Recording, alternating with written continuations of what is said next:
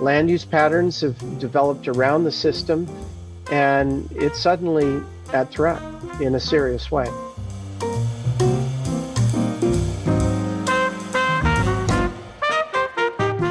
Well, welcome back to the Public Money Pod, a production of the Center for Municipal Finance at the Harris School of Public Policy at the University of Chicago. I'm Justin Marlowe, and we are, of course, proudly sponsored, as always, by the Government Finance Officers Association, MuniPro, Build America Mutual, and Odyssey Advisors.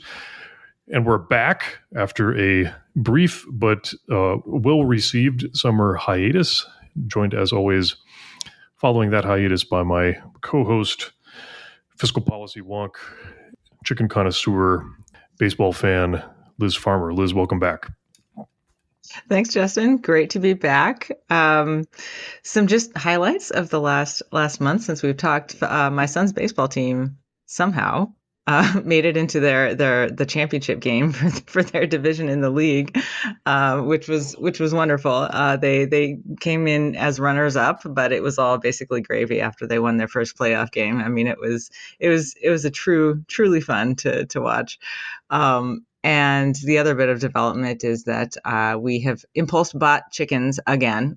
uh, so we, we lost a couple over the last year. Um, and so we bought two more. My son paid for them because they are officially his chickens and he named them. One of them is named Twizzler after his favorite candy. And uh, and then the in, in, like a completely opposite direction, he looked up the Latin word for brave, which is fortum, for anyone who's wondering. And so that's what the other bird's name is. Its name is fortum, which I shortened to forty. So that's that's what I do, but I can't I can't say full names. but uh, yeah, so that's they are they are growing up right now. We haven't moved them into the to the big pen yet, the big penthouse so many interesting insights into the uh, Farmer Bedard household there. That's uh, that's that's exciting. Uh, you know, congratulations to them for uh, for all their success on the diamond. And I, at this point, is it still an impulse buy? If I mean, you're, you're seasoned chicken farmers at this point.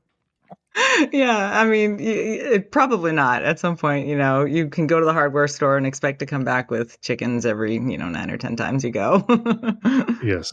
Well, that's wonderful. Yeah, exciting times here too. We're recording this the the day before you know Independence Day. We actually had uh, NASCAR in Chicago this last weekend, which made for a very very interesting uh, set of of observations from a public finance perspective. In particular, we've talked many times on this podcast about the resurgence of downtowns, where lodging taxes are going to come from, the infrastructure demands on on bringing tourists back downtown, et cetera, et cetera, and they somehow pulled off a, a, a full on NASCAR race on city streets in Chicago this weekend. It was it was quite a scene, and we'll have to wow. look to see what the economic impact numbers look like once they come in. But it was um, there are a lot of skeptics, and I think there probably still are, but just the feat of of putting a NASCAR race downtown right around Grant Park was I think everybody agrees was was quite a thing just in and of itself to observe. For sure. I'll have to go look up pictures online now. All good things. Uh, interesting, interesting ways to spend a brief summer back, a brief summer break, I should say. But we are back with season two of the Public Money Pod. Lots of great guests in store for you. Thanks to all of you for listening. Thanks to our sponsors, and uh, look forward to bringing you all kinds of, of great conversations here over the next weeks and months.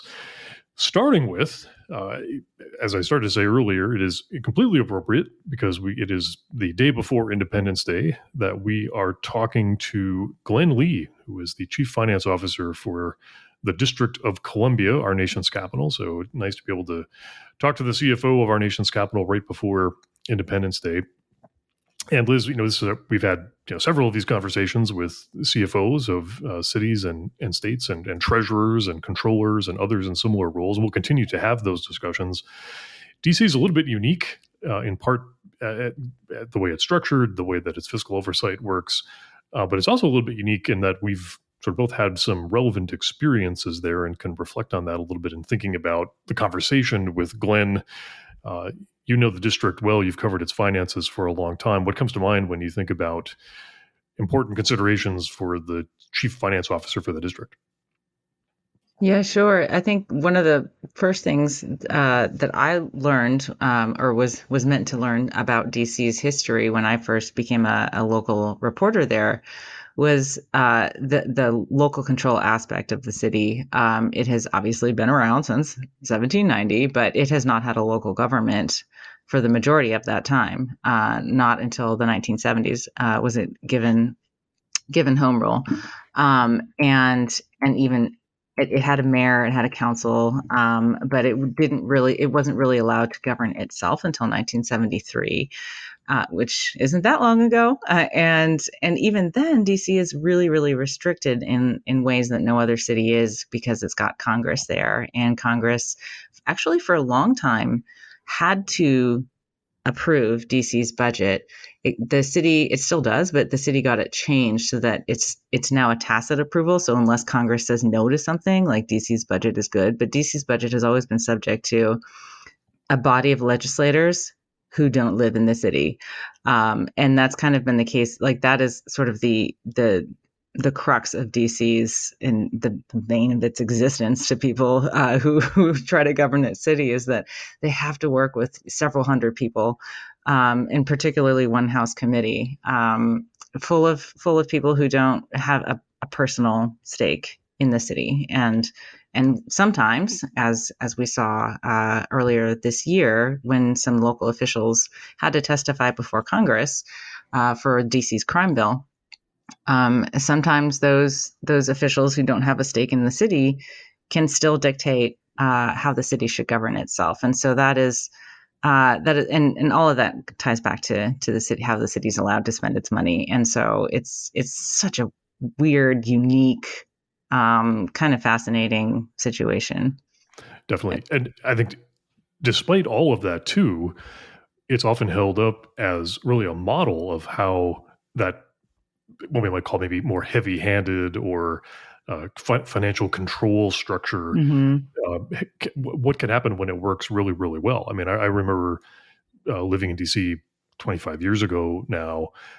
Just as some of the major fiscal problems that it was having were were really starting to to take root, and you could see the effects of it. I mean, you could literally see it on the on the street.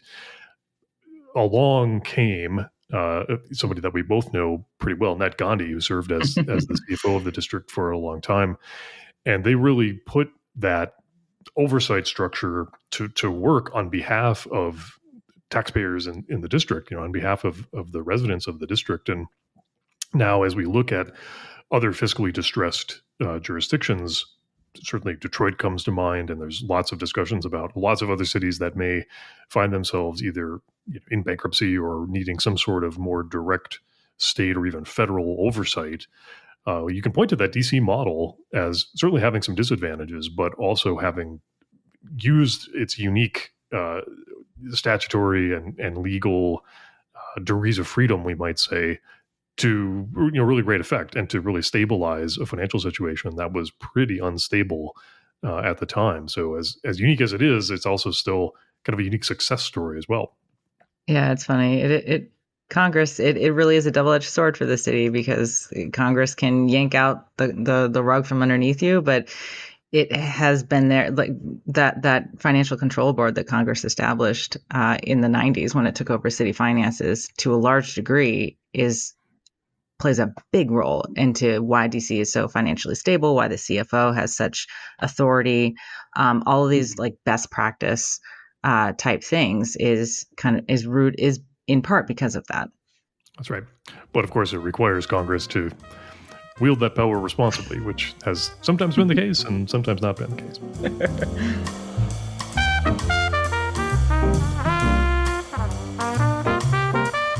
Well, today we're continuing our conversations with state and city CFOs, and we're fortunate to have in our latest installment of those discussions the Chief Finance Officer for the District of Columbia, Glen Lee. Glen, welcome to the Public Money Pod.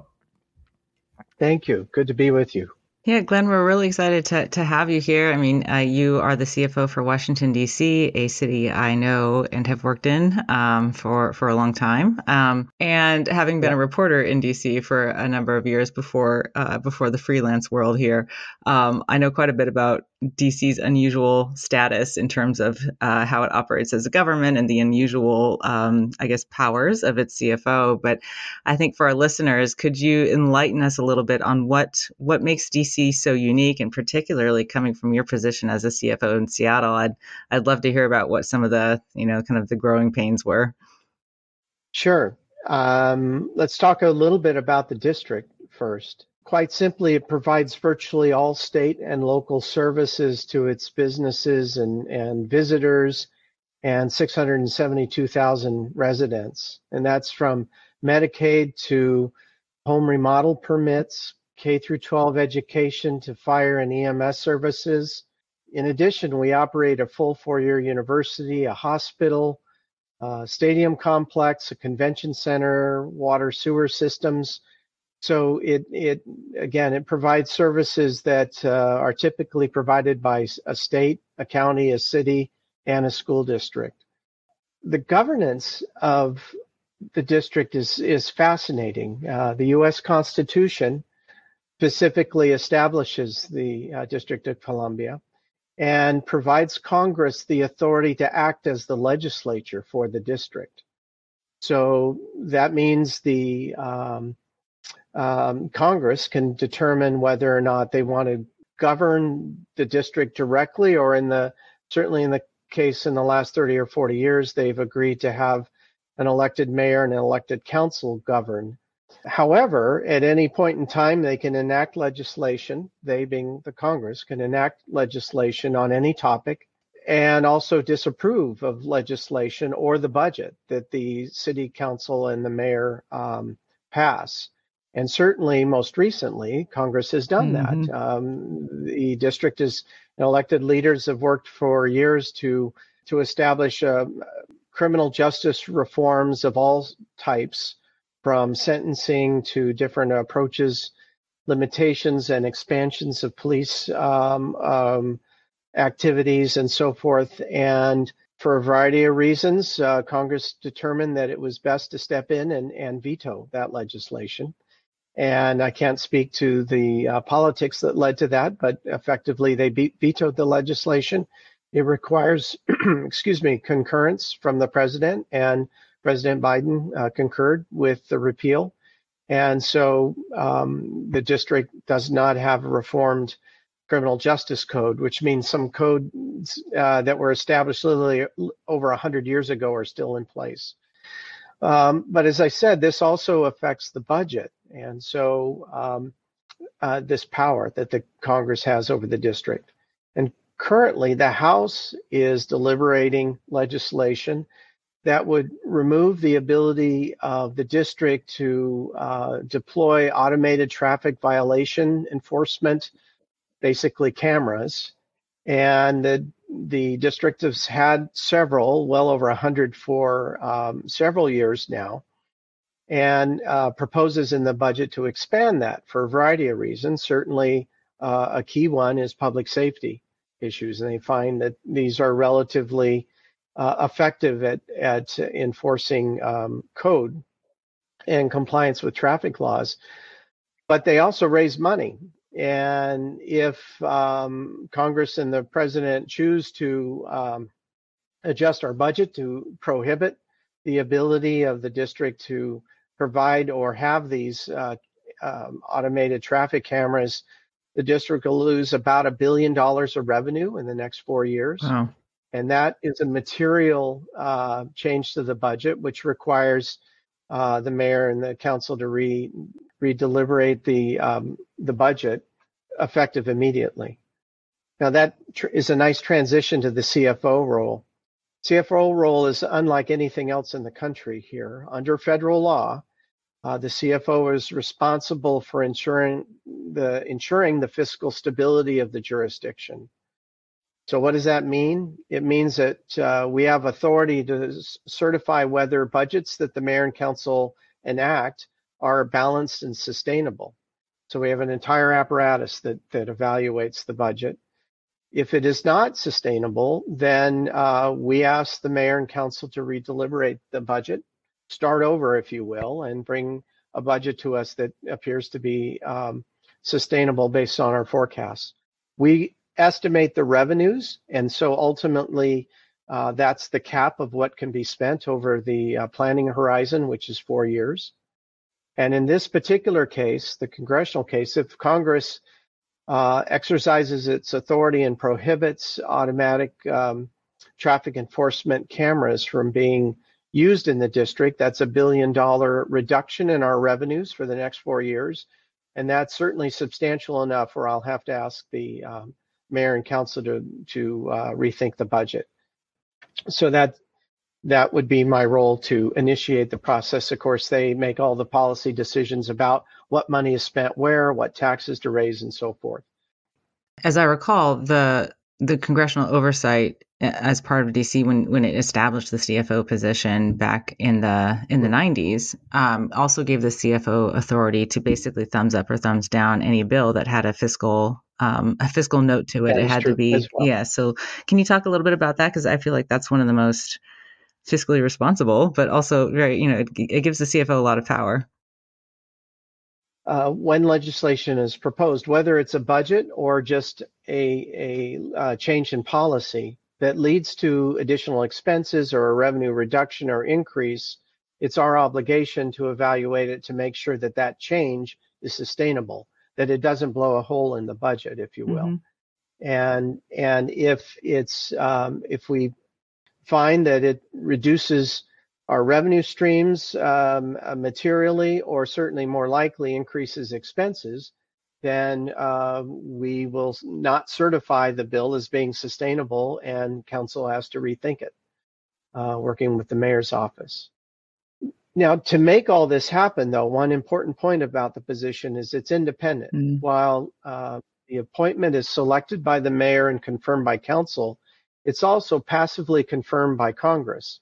And once uh, the, the incumbent, in my case, me, um, uh, is uh, goes gets through the congressional review, then I have a five-year term, and uh, I'm not subject to termination unless by cause, of course. But I'm not subject to termination by either the council or the mayor's office. Um, so you hit on the reason why does all this exist? Is we all know the district had severe financial problems by the mid 90s. The federal government acted and uh, invoked a control board, if you will, to run the district, even though there were still elected officials. And um, through the legislation that created the control board, created this position. And while the control board has been disbanded because the district had four successful fiscal years uh, financially in the late 90s, early 2000s, um, they left the CFO in place with the same responsibilities. They did not reduce that. Congress did not reduce it. And you have a, a, unique vantage having worked now in two cities that have been hit particularly hard by the by the work from home. We talk about it as a as a problem. It's not really a problem. It just it is what it is. F- from your vantage as CFO, you know what are the the kind of day to day impacts of having fewer people coming downtown. I think sometimes we we have a sense of that, but we're not always clear how that translates into actual revenues, actual spending, actual service demands. You know, so from your, from your vantage, coming from Seattle in the midst of the pandemic and now being in DC, what what sorts of fiscal dynamics do we see changing as a result of the of the work from home phenomenon? And then as you look out ahead a little bit and you think about how that phenomenon has evolved. You know, what do you see as the the challenges and opportunities for DC? Sure. Um, I like to think about this in terms of the life cycle of a commuter. Hmm. To be honest with you, and and what does that mean? So, what does that start with? It starts with um, the mechanisms to transport people into the employment center, and uh, that's usually involves public uh, finance. I'm sorry, public transit, public transit systems. And as we've seen around the country, um, the utilization of public transit systems has plummeted to match the fact that fewer people are coming into downtown to work. And for those systems that depend on farebox revenue to support their system, they're in trouble. Um, and um, we can talk about the um, our local um, system here um, later if you want. But let me get let you think about how or describe how I think about the impact. So that's the, the first step. How do people get themselves in and out of the of our downtown areas? The second is after they're here, employees and their employers spend a lot of money on on whether it's as simple as lunches to supplies to their operation and so forth. So to the extent you have transfer taxes, sale taxes, um, which most of us do, we should see a, a, drop off of, of those taxes. And indeed, here in the district, we saw a sharp decline in general sales tax activity as a result of the pandemic. But uh, more importantly, um, having fewer people occupy the buildings means you're going to uh, ultimately have less leases for the buildings or less value to the leases. And that then drives down property values, which then leads to property tax reductions. And that's that's certainly a significant issue here in the district. Uh, here, the property uh, tax revenue is based on the valuation of the property far more directly than in Washington State. So, for uh, we are responsible for assessing the value of properties. We base it on the income they generate from commercial properties, and we're seeing uh, clear reductions in uh, revenue generated because leases are being canceled by the commercial spaces in downtown. As a result, we um, um, are seeing a reduction that leads to about 75 million to 100 million dollar a year loss in property tax revenues relative to our peak in 2020. And of course, 2020 is based on the 2019 occupancy and income levels. Uh, we're particularly concerned about the property tax because right now we're um, our assessments and reporting uh, data that um, commercial property owners have to provide to us indicates that there's about a 15% of the property is unleased. If that were to go to 20%, um, um, in the next year or two as leases come mature and, and people walk out of the leases, which anecdotally we're we're hearing, that would double this loss. Wow. You know, up to two hundred million dollars a year. So um, we're very very concerned about the uh, reduction in value of commercial spaces because they're earning less money. They're, they they have uh, less value because they, the leases that they've had for years are expiring and not being uh, renewed or being renewed at a much lower level. To give us a sense of the scale of that, what's the um, what's the average um, annual property tax revenue for the city? Our property tax revenue is roughly 2.8 billion dollars, 2.9 billion dollars a year. Wow! So losing 100 million, um, you know, that's um, in the scale of that total collection, it's not a lot of money, but on the margin, $100 million of service reduction is difficult for any elected official, whether it's the mayor or council, to, to cope with. Um, so we've outlined the problem very well. It sounds like a lot very similar to what's going on in, in a lot of a lot of cities with a couple of local twists. I hear a lot in in those places about the idea of converting office space to residential, and there's a lot of a lot of stuff, a lot of extra stuff around that, costs, incentives. Um, what kinds of policy solutions, I guess, if any, are folks in DC talking about at this point in terms of kind of re restructuring downtown in a more sustainable way? Now that I think the work from home question has been answered. So uh, the mayor um, is proposing a set of policy changes that would encourage conversion of office space mm-hmm. um, to residential. But what I understand, um, talking to developers and architects, I think is commonly described in, in the lay press at least, is that's extremely difficult because of the, the structural alignment of sewer systems, electrical systems, and whatnot in an office is fundamentally different than what you'd put in for um, a condominium. Also, something to do with interior lighting. Um, mm-hmm. Living environments tend to have a lot more um, walls that are exposed of units to um, the daylight, um, whereas on the way buildings are structured for offices, that's hard to recreate that same footprint and ensure that there's adequate uh, natural lighting into living spaces. Again, all beyond my skill set to understand, but I, I take that as is a reality. Uh, the mayor's uh, proposing a series of tax abatements and, and more than likely different zoning um, options, as well as a handful of grants to encourage the conversion of, of office space to um, to residential. Um, she has a plan that the council's concurred with that uh, has a goal of adding about 60% of our uh, residential count into downtown. So, in other hmm. words, currently there's about 25,000 people live in the downtown area. They'd like to see um, roughly 40,000 in the next five to 10 years. My observation is for all governments, there's only so many buttons we can push. The reality is that there needs to be an enormous amount of private capital come in to market rate to, to do conversions for market rate housing.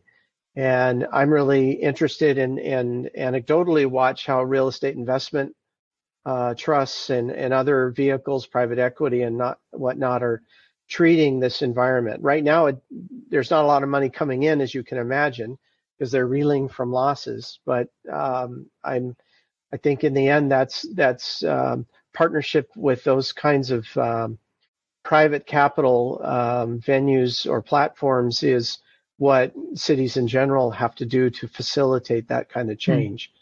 Um, that on our own, we're not going to raise taxes enough to completely subsidize um, market rate development or conversion.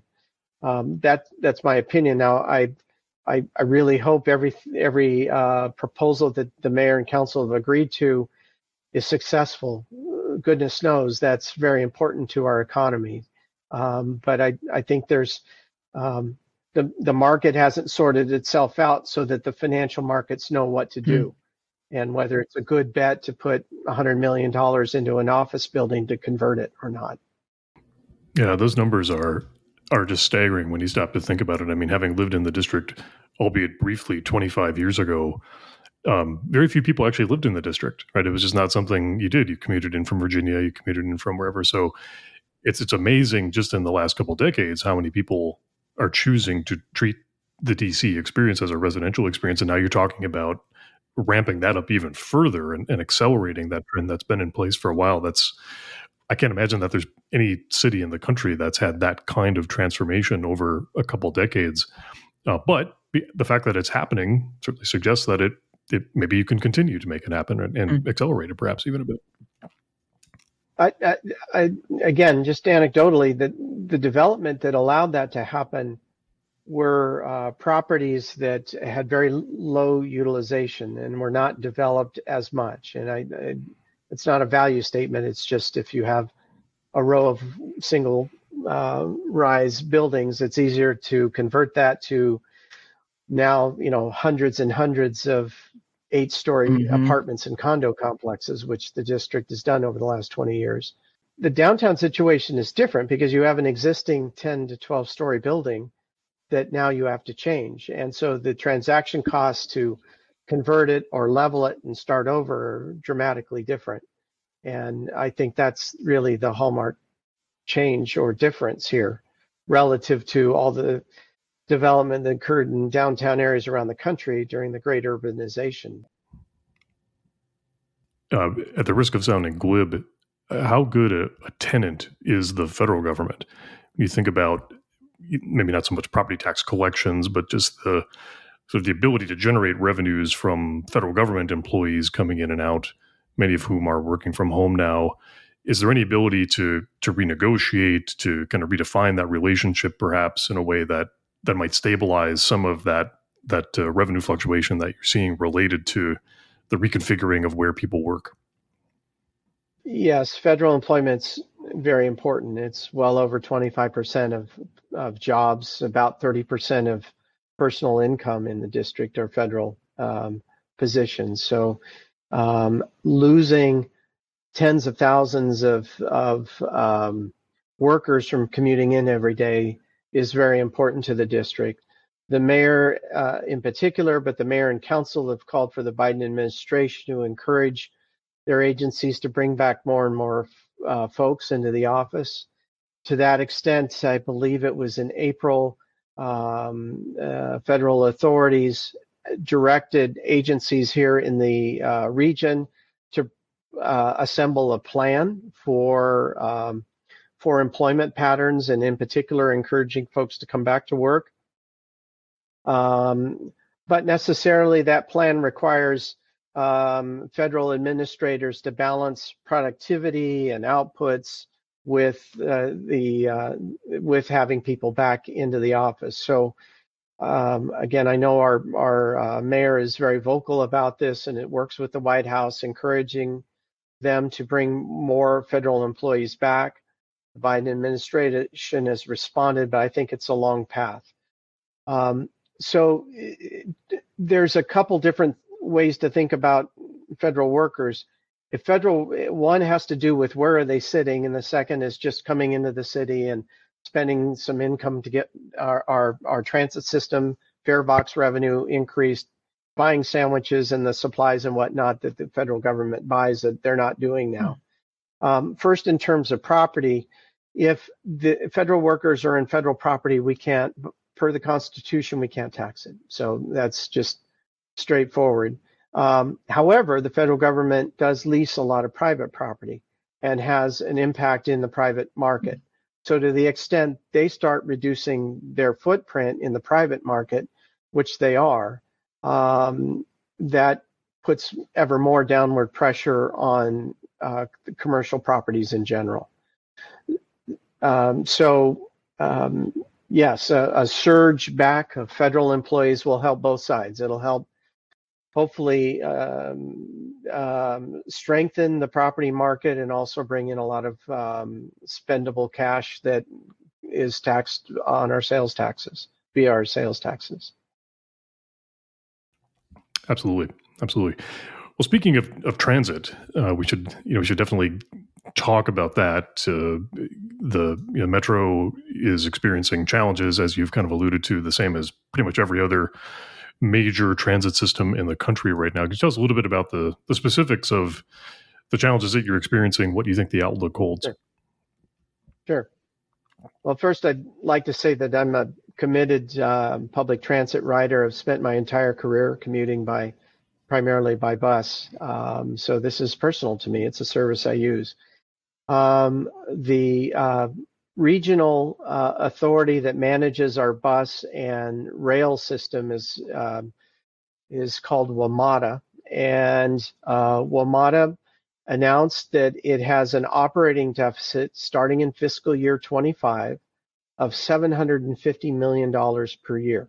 That's just operating. Um, and I'd like to make sure that folks understand that that begins on J- July 1st, 2024. So less than a year wow. from now, they will have a $750 million a year operating deficit. Uh, that's about 30% of their total operating budget.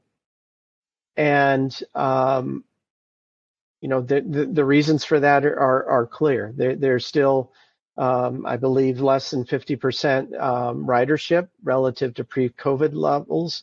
And they depend on um, on commuters and fare box revenue substantially.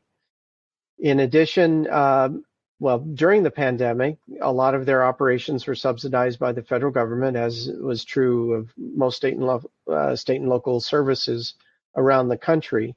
Those resources, of course, are ending uh, at the end of this current fiscal year. Um, in addition, uh, WMATA has um, substantially higher expenses um, for a variety of reasons. We're at a point now where uh, we have this extremely challenging situation of having to figure out how to manage a 30% reduction in their operating revenue. Um, and again, I'll emphasize that that begins in less than a year. And at this point, there's no plan um, to uh, make up the gap and, and that, that in itself is a serious challenge. WMATA is overseen by three different jurisdictions effectively. the state of Virginia, state of Maryland, and the District of Columbia. So any large scale solutions that may include a regional tax, for example, that's a common thought and actually a common practice in other systems, uh, requires not one legislature, but three, effectively three legislatures, and ultimately possibly Congress as the fourth, as our ultimate legislature to weigh in. Um, and as I mentioned before, this has to be resolved in less than a year, uh, which is quite quite a, a pull. So um, most, I think it's incumbent on all leadership within the region, uh, including our office, to uh, focus our energy and efforts into finding different kinds of solutions.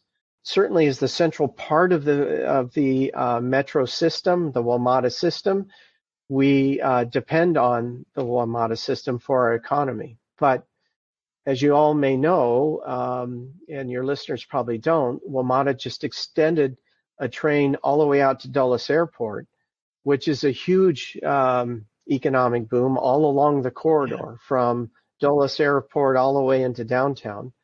And so you literally can get off an airplane and take a train uh, very conveniently right to downtown or several uh, large development sites in between so, uh, the suburbs of Northern Virginia, where there's been a lot of growth recently, including, excuse me, right here on the Potomac, um, the the Amazon uh, facility um, that is nearby a station as well. So. Um, the the district is is built um, the district and the region is built on this system working land use patterns have developed around the system, and it's suddenly at threat in a serious way. Um, so um, again, it, it, I think is the the immediate challenge uh, pre-pandemic, or I'm sorry, post-pandemic, to the to the area and certainly to the to the district. So are this? You said there's no uh, plan as of yet. Um, does that mean that WMATA is looking at covering this by service cuts? I don't think there's a um, articulated plan on what those service cuts mean. Mm-hmm.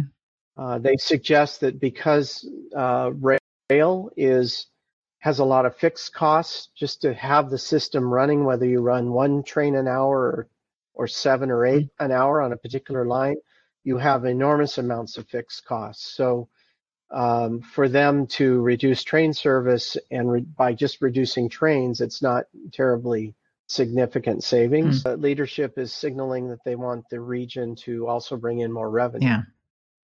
You know, uh, for a $750 million deficit for the district, using current allocations, that could be a 250 to 350 million dollar um, increase in costs to subsidize WMATA. Mm.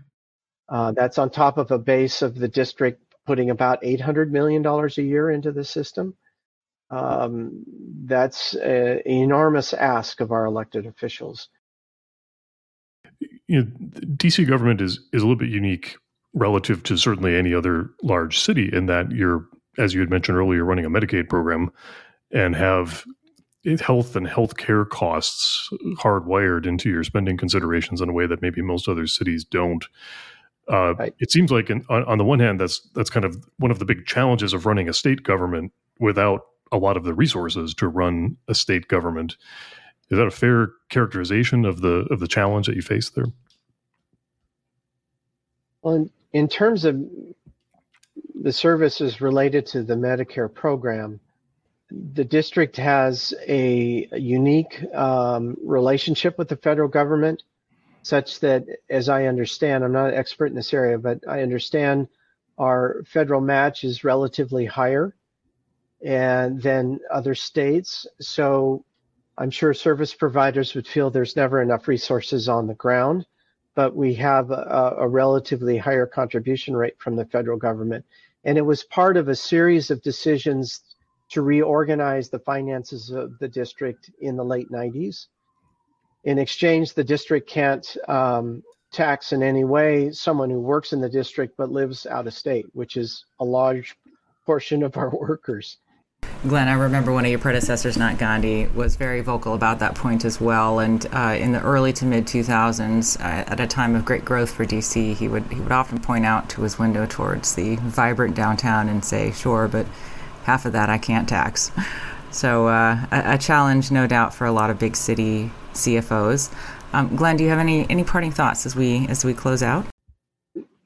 There's um, no in some way no better time to be a chief financial officer for a large um, urban jurisdiction, whether it's a county or a city. Uh, the challenges we face are enormous, and that's why you're in the business. Hmm. Uh, it's really uh, just an honor beyond words to have this position in particular, um, as you can imagine, because of its unique role as well as it's the nation's capital. So, very pleased to be here. Well, thank you so much, uh, Glen Lee, CFO of the District of Columbia, for giving us some time today. We really appreciate your insights and thanks as always for uh, your service. Thank you. It's good to be with you today.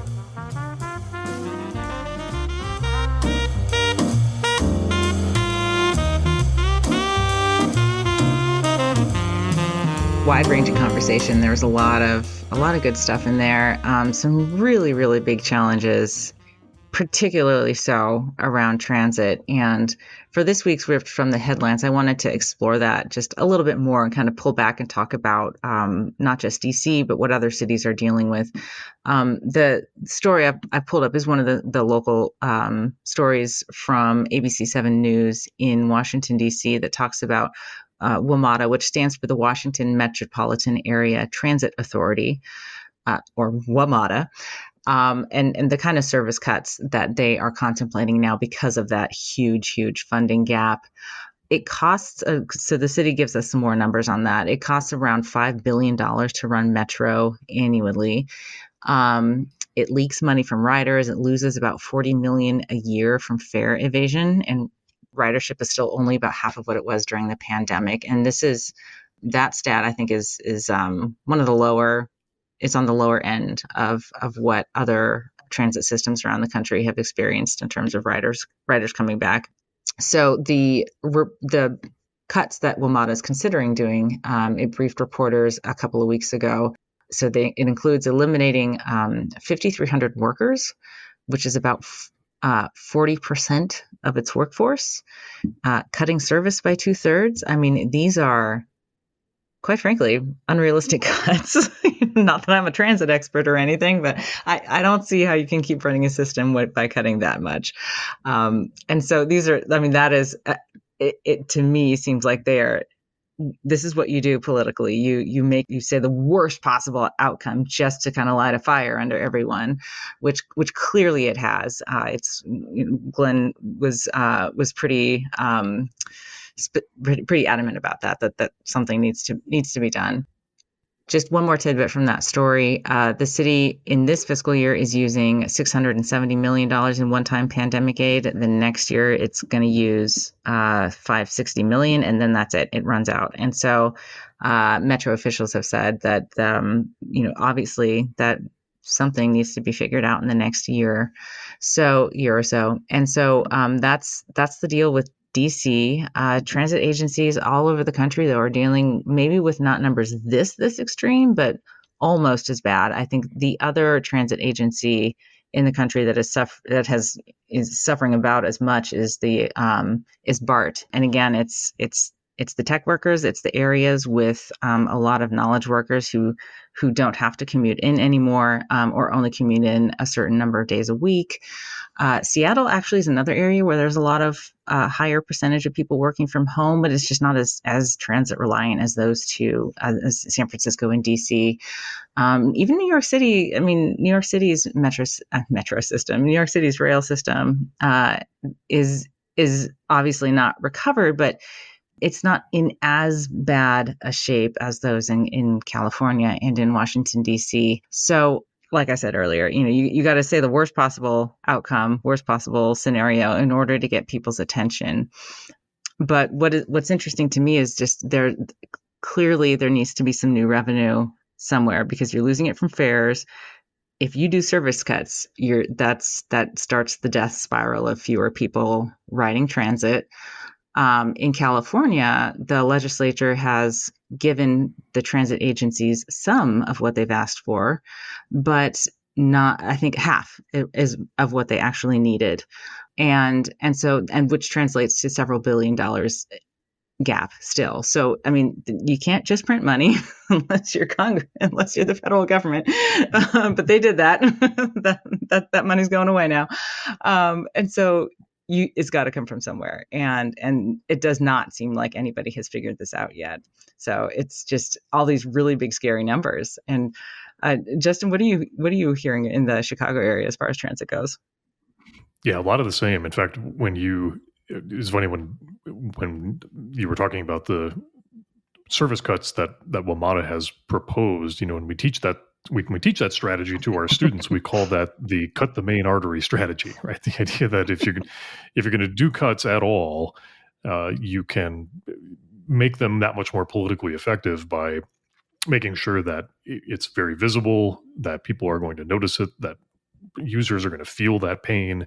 And so you, that's a great way, in some circumstances, to really scare elected officials away from those kinds of, of changes. It makes it very real for them very quickly. They hear from constituents, and it can be a way to take some of those potential tactics off the tables. So like you said, the, the, the politics of budgeting very much on display here.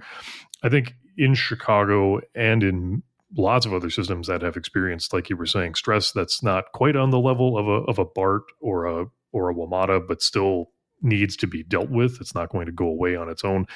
That seems to be the central question. Is is in every case there's going to need to be some negotiated solution where there will be some combination of new revenues and spending cuts, or at least new efficiencies that can be put on the table It'll be mm-hmm. fascinating to see from place to place how much you get of of both of those. When you talk to a lot of transit officials, they they speak about it in terms of offering up kind of just enough on the spending side to clear the way for a revenue side solution. And mm. so the question is how much of that is going to be on the spending side and what types of of spending changes will you see? You know, Glen Lee alluded to this there's a tremendous fixed cost with operating transit, not just on the capital side, but a lot of pensions, a lot of the, those fixed labor costs over time, and those are really difficult to, to change.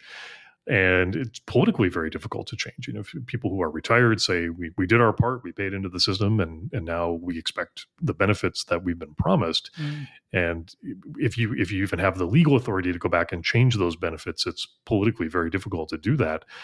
So there's not a lot you can do on the spending side without having major effects very quickly, or at least very visible kinds of changes, except for cutting the services themselves. And then, as you said, that can very quickly then put you in a situation where you are discouraging people from riding the system, which spirals on itself over time. So that's the challenge offering up just enough on the spending side to clear the way for a revenue side solution. Every place is going to have to strike that balance a little bit differently. It'll be interesting to see what kinds of balances we see uh, emerge all over the country.